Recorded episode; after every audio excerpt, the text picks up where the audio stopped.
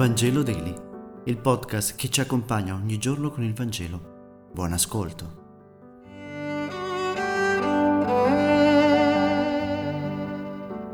Venerdì 21 aprile, lettura del Vangelo secondo Giovanni, capitolo 6, versetti 1-15. In quel tempo Gesù andò all'altra riva e una grande folla lo seguiva. Gesù salì sulla montagna e là si pose a sedere. Alzati quindi gli occhi, vide una grande folla e disse a Filippo, dove possiamo comprare il pane perché costoro abbiano da mangiare?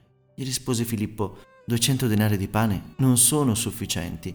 Gli disse allora uno dei discepoli, c'è qui un ragazzo che ha cinque panni d'orzo e due pesci. Ma cos'è questo per tanta gente?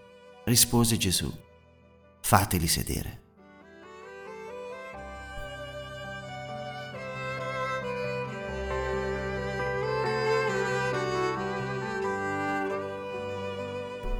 Il Vangelo ci presenta uno tra gli eventi più noti della vita di Gesù, il prodigio di aver sfamato una grande folla con cinque pani e due pesci. È così importante da essere ripetuto e ripassato tra i discepoli e tra i presenti in tutti i Vangeli. Di fronte alle moltitudini che lo seguono per il suo insegnamento e per le guarigioni che compie, Gesù dice il Vangelo oggi alza lo sguardo. È attento Gesù alla loro fame. A partire dal bisogno della folla, Gesù fa una domanda che mette alla prova l'apertura a credere di Filippo e degli altri discepoli. È Gesù a porre nel nostro cuore il problema dell'altro, ad additarci il suo bisogno. La nostra risposta a questo bisogno è quindi alla domanda di Gesù potrebbe essere quella di Filippo. È impossibile, è troppo grande per noi. Ci sono ferite nell'umanità che nessuno può lenire. Potrebbe essere la risposta più propositiva ma altrettanto realista invece quella di Andrea. Noi abbiamo davvero poco da dare, di certo non basterebbe per tutti, in entrambi i casi restiamo imprigionati nell'impossibilità di agire, una celata e amara consapevolezza di essere impotenti, piccoli, incapaci di rispondere alle necessità dei fratelli e delle sorelle.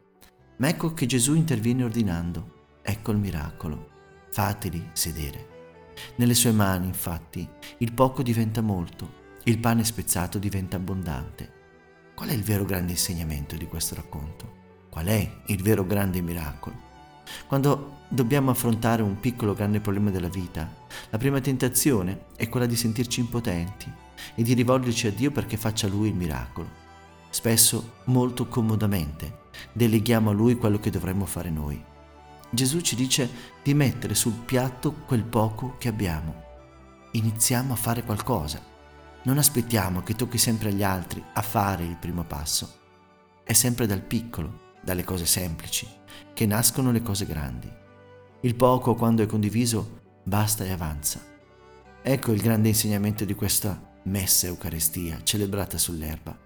Il vero problema non è la mancanza di pane, ma la mancanza di condivisione. Grazie per aver meditato insieme questa settimana. Vangelo Daily si trova su tutte le piattaforme podcast in streaming e si mantiene grazie al vostro contributo. Vi piacerebbe sapere come contribuire? Scriveteci all'email vangelodeli.gmail.com Che Dio vi benedica. A lunedì.